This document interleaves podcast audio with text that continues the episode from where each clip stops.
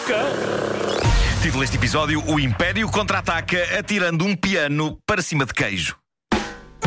Gosto. É bom, não é? Este, este é tipo, tem piruetas. Bom, ah, há um sítio chamado Winters, na Califórnia, o que é estranho porque está sempre sol lá. Devia ser de Milão esse, esse sítio. Bom, Acontece lá um maravilhoso ritual todos os anos, que é o ritual da queda do piano.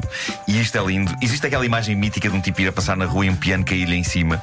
Mas a verdade é esta: quantas vezes de facto caem pianos de uma grande altura? Poucas.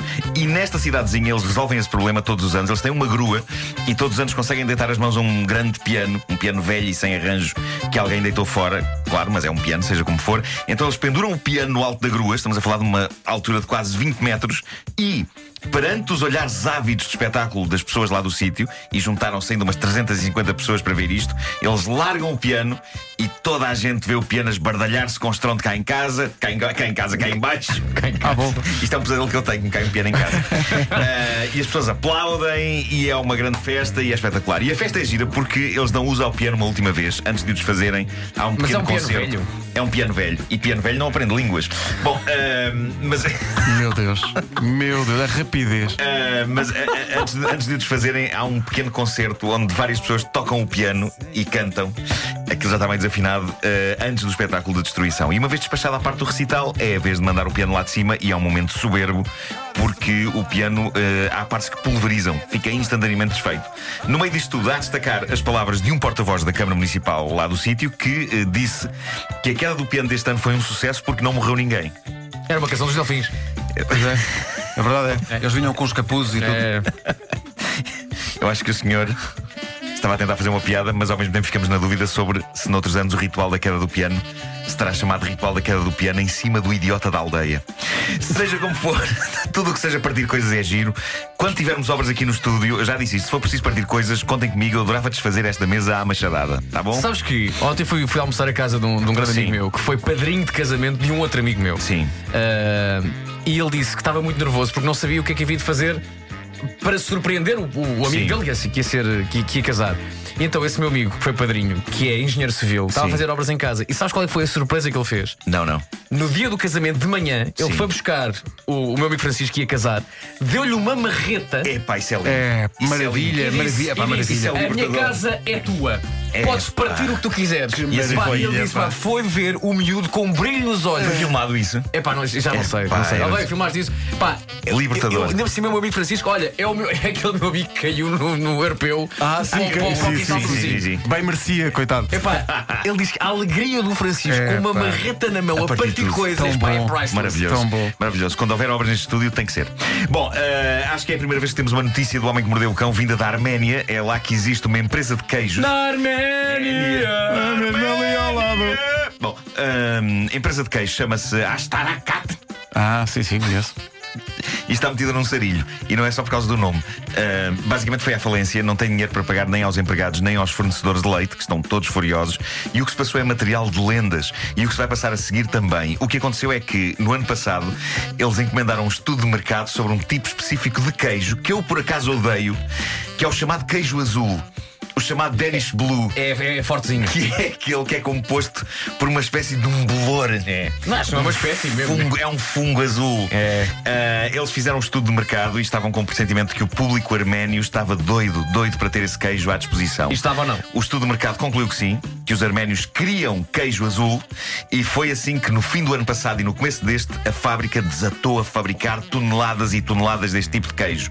Ora bem, provando que talvez tivessem precisado de um estudo de mercado, sim, mas para descobrir qual a melhor empresa de estudos de mercado.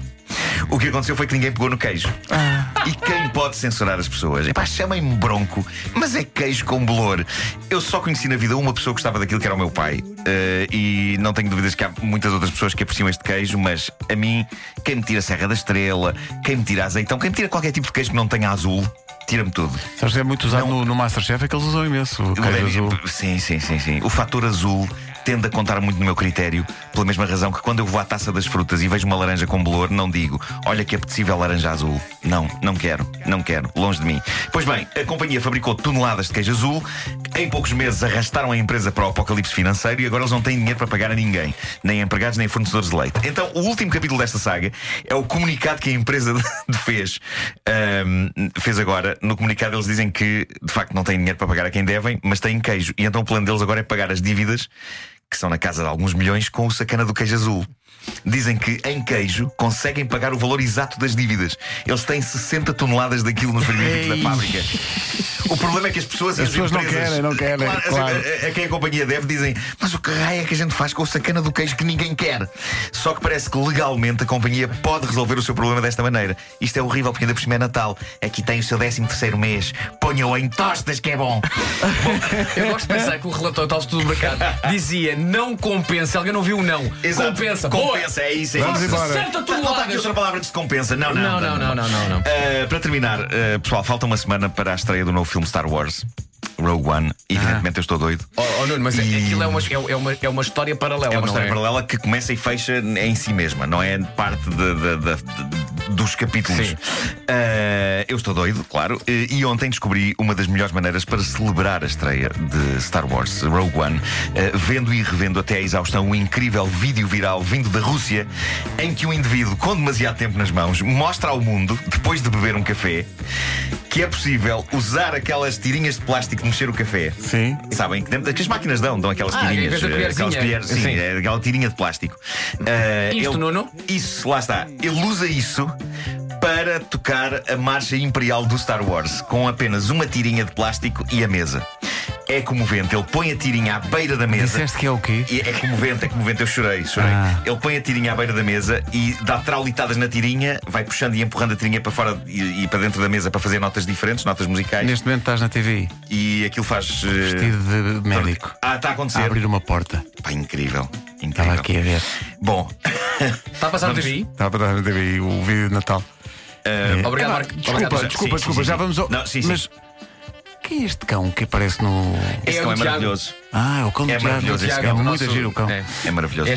Bom, eh, vou, vou Então- passar o, o momento mais vencedor de 2016. Então vem lá. Eh, é este indivíduo com uma tirinha para mexer o café a tocar isto. Não. Não, não, não.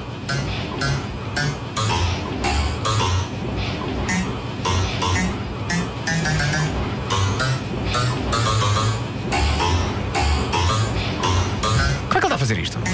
Tem Mas desculpa vídeo, lá, com, com a é tirinha de, de- de mexer o café. É o que se leva desta vida.